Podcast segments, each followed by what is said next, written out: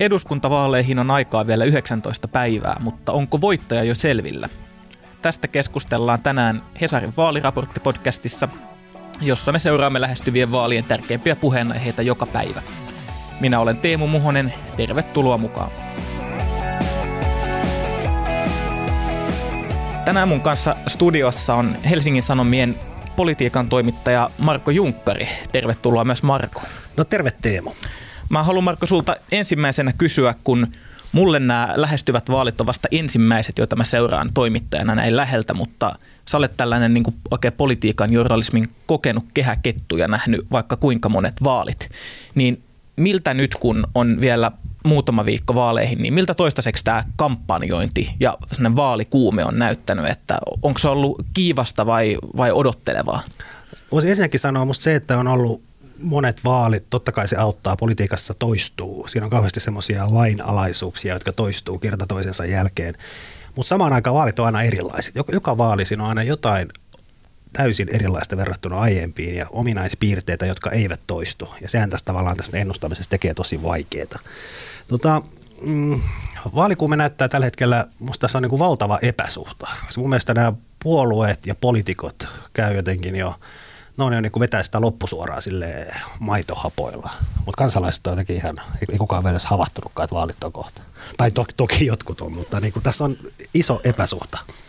Voikohan se, mä mietin sitä, että, että voiko niin kuin ison yleisön silmiin, niin voiko tästä tehdä jotenkin niin kuin tylsän tästä asetelmasta se, että kaikkialla lehdissä on nyt jo jonkin aikaa kirjoitettu, että SDP on – todella tukevassa Gallup-johdossa nyt tässä, tässä kun loppusuoraa lähestytään, että Hesarin Gallupissa viime viikolla niin oli kolme prosenttiyksikön kaula kakkosena tulevaan kokoomukseen ja Ylen Gallupissa pari viikkoa aiemmin niin viiden prosenttiyksikön kaula, niin voiko tämä näyttää siltä, että aineksia oikein kunnon taistelun ei ole?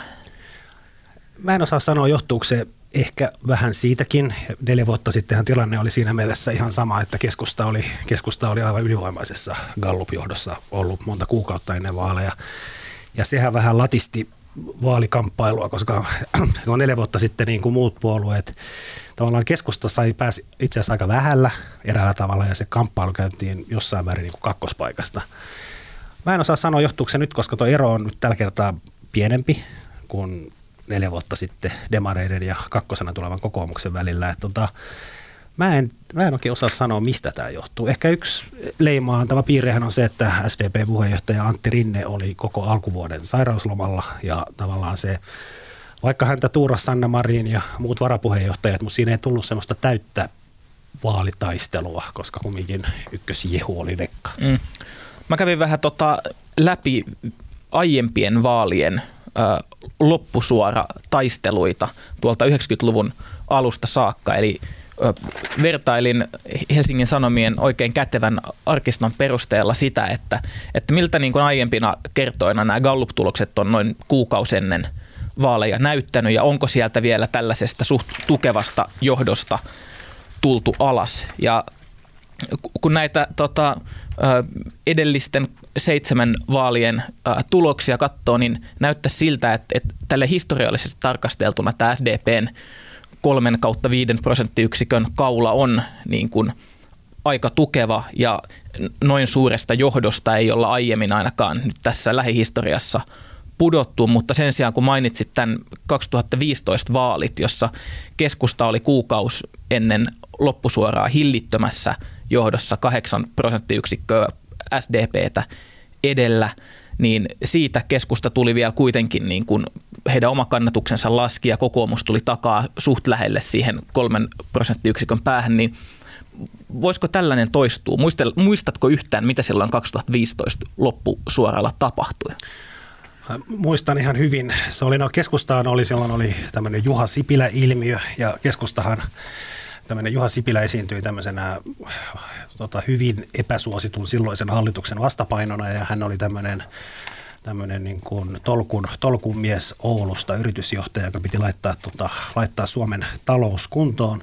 Ja tota, keskusta, keskusta tavallaan oli äärimmäisen varovainen. Sipilä jätti menemättä useisiin vaalitentteihin, keskusta ei oikein sanonut mitään ja pidätti tavallaan hengitystä. Keskusta kannatus oli, jos muistan oikein, niin joulukuussa 14, eli neljä kuukautta ennen vaaleja, niin, niin se oli jotain 20, yli 26. Että ne keskusta pidätti hengitystä, ja se saattoi ehkä olla vähän väärä taktiikka, koska, tota, sit taas, koska keskusta niin kun ei oikein näkynyt, niin sitten se kannatus laski. Ja sitten niissä 15 vaaleissahan oli jotenkin kiinnostavaa oli silloin Alexander Stubb oli kokoomuksen puheenjohtaja ja Stubbhan kävi aivan raivopäisen kampanjan ja se kokoomuksen koska tässä tosiaan Gallupissa 19.3. niin SDP oli kakkosena Kyllä. kokoomus oli kolmonen. Niin Stubb nosti kokoomuksen kakkoseksi tai itse asiassa lopputuloksessa kolmoseksi, jos katsoo perussunnous myös. Ja sitten taas Antti Rinne, Demareiden silloinen tuore puheenjohtaja, niin, niin epäonnistui aika pahasti näissä viimeisissä äh, vaalitenteissä vaaliviikolla, ja mikä näkyy myös siitä, että itse asiassa demareiden ennakkoäänien ja sen varsinaisen äänestyspäivän ääniero oli iso, eli demarit tulivat sitten taas ihan loppusuoralla alas. Mm. Ja sitten vielä yksi huomio, niin, niin silloinhan persujen, perussuomalaisten kannatus oli, itse asiassa mun mielestä toi maaliskuun HS Gallup, niin se näytti jos muistan oikein, niin pers, Persulle noin 18. Mutta sitten se meidän viimeinen gallup, joka tuli silloin, mikä tehtiin siinä ihan vaalien alla, niin siinä perussuomalaiset oli jotain 16. Ja sitten tulossa oli huomattavasti parempi kuin se viime hetken Gallupin tulos, eli perussuomalaiset nousi loppusuoralle. Aivan, mutta neljä vuotta sitten keskusta pidätti hengitystä, kuten sanoit. Kyllä, ja nyt, jos, nyt jos, varma... jos ei hengitä, niin silloin happi loppuu. Niin, niin kyllä, ja nythän jotkut on jo antanut jopa ohjeita nyt, nyt vähän vastaavassa asemassa olevalle SDP-puheenjohtajalle Antti Rinteelle, että, että kannattaisi nyt ehkä mieluummin pidättää hengitystä kuin puhua. Yksi politiikan tutkija muun muassa totesi, että, että Rinne on muutaman viikon päästä pääministeri, jos hän vaan malttaa olla nyt suu kiinni muutama viikon, mutta se ei tietenkään ole mahdollista. Tässä on tota, kiivain vaalikeskustelu vasta käynnistymässä ja, ja varmaan se kysymys on, että, että voiko nyt SDP sortua siihen virheeseen, että liikaa lähdetään jarruttelemaan ja mulla tuli tämä mieleen nyt siitä, kun menneenä viikonloppuna tämä keskustelu lihan verotuksen ympärillä ja SDPn esittämän tällaisen niin kuin, kestävän kehityksen arvonlisäveron ympärillä tiivistyi siihen pisteeseen, että, että puheenjohtaja Rinne veti vähän niin kuin liinat kiinni ja, ja sanoi, että ei me oikeastaan ollakaan tässä mitään lihan tai maidon verotusta kiristämästä, vaan, vaan päinvastoin laskemassa joidenkin muiden elintarvikkeiden verotusta. Niin onko tämä nyt jo sellaista hengityksen pidättämistä? No tämä on ehkä sitä ja tämä on musta ennen kaikkea niin kuin jotenkin aikamoista sähläämistä demareilta. Ja sinänsähän tämä demareiden tämä kestävän kehityksen arvonlisävero, joka on, on siellä heidän vero-ohjelmassaan ja vaaliohjelmassa, niin, niin tota, sehän, ei ole, sehän tuskin toteutuu edes tällä alkavalla vaalikaudella. Se on tämmöinen pidemmän tähtäimen tavoite, joka siinä, sen pitää ensinnäkin EU pitää muuttaa säädöksiään, että jäsenmailla voi olla erilaisia alvikantoja ja sitten pitää myös keksiä, että miten näitä miten tämä määritellään nämä ilmastoperusteiset alvikannat. Ja tämä on niin kuin pidemmän tähtäimen suunnitelma, joka on kyllä heidän vaaliohjelmassaan aika selkeästi avattu. Ja minusta ongelma on ollut se, että tässä on niin kuin puheenjohtaja Rinne on vähän nyt niin kuin puhunut, mitä sattuu, ja sitten sit on jouduttu niin kuin tavallaan, hän on niin kuin periaatteessa selittänyt tämän ihan oikein, mutta sitten kumminkin aina tavallaan sotkenut sitä asiaa, ja tota, tähänhän poliittiset vastustajat on tarttunut heti, että ehkä myös tahallaan väärin ymmärtäen. Ja Rinne sanoi viikko sitten siellä SDPn, oliko se nyt tota, puoluevaltuuston kokouksessa, että porvarimedia tässä nyt tarkoituksella lyö heitä, että niin kun, tässä siinä vaiheessa kun porvarimedia kirjoitetaan kehiin, niin silloin hätä on suuri. Niin, eli voi olla, että ainakin jossain kohtaa ja olisi vähän kannattanut Rinteekin sitä hengitystä pidättää jos vielä katsotaan lisää tuonne Gallup-historiaa, joka on tosi kiehtovaa, niin emeritusprofessori Heikki Paloheimo on koonnut eri vaalien, eduskuntavaalien alta puoluekohtaisesti tällaisen loppukiri ikään kuin kiriherkkyyden, kuinka paljon se viimeisistä gallupeista se vaalipäivän tulos lopulta jää tai kuinka paljon se vielä loppuu kohti nousee. Niin tässä nyt 95 vuodesta lähtien, niin jos puoluekohtaisesti katsoo, niin näyttää siltä, että vihreät ja keskusta nimenomaan on useampana vuonna ottanut lopussa vielä takkiin, kun taas kokoomus on ollut, ja, nyt, ja nyt viime vuosina perussuomalaiset on ollut vahva loppusuoralla. Osaat sä, Marko, sanoa yhtään, mistä tällaiset ilmiöt voi johtua? No vihreiden osalta, vihreillä on siis pitkä perinne siitä, että aina gallupit lupaa heille parempaa kuin mitä sitten vaalipäivänä toteutuu, ja yksi syy on se, että vihreät on heidän äänestäjäkuntaa aika nuorta, ja sitten tälleen nyt voisi sanoa kyynisesti, koska olen vanha setä, että sitten jos on kurja sää vaalipäivänä, niin ei nämä hipsterit lähde äänestämään. Mutta tota, se on, tämä on ollut ikiaikainen ilmiö, että ihmiset kannattaa vihreitä, mutta tota, eivät sitten kumminkaan mene äänestämään. Ja tämä näkyy myös näissä kyselyissä, kysytään myös HS Gallupissakin kysytään, että miten varma olet tästä äänestämispäätöksestään. Ja vihreät ei, ei koskaan ole, vihreiden äänestäjät ei koskaan ole niin kuin yhtä varmoja kuin esimerkiksi perussuomalaiset, jotka on tällä hetkellä niin kuin persujen kannattajat on kaikkein varmimpia, ilmoittaa kaikkein olevansa täysin varmimpia siitä, että äänestävät perussuomalaisia.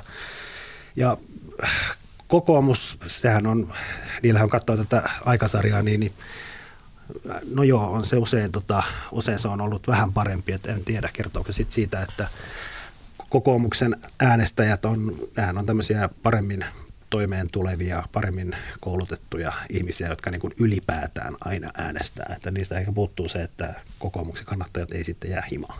Ja mitä tulee taas SDP, niin lupaavalta puolueen kannalta näyttää se, että ainakin jos taaksepäin katsotaan, niin mitään suuria romahduksia ei ole enää niin kuin edellisissä eduskuntavaaleissa tuossa loppusuoralla tullut, eli jos SDP pystyisi jatkaa tätä samaa niin kuin, tasaista suorittamista, niin tällä hetkellä näyttää aika hyvältä tuonne kahden ja puolen viikon päähän, kun vaalipäivää katsotaan.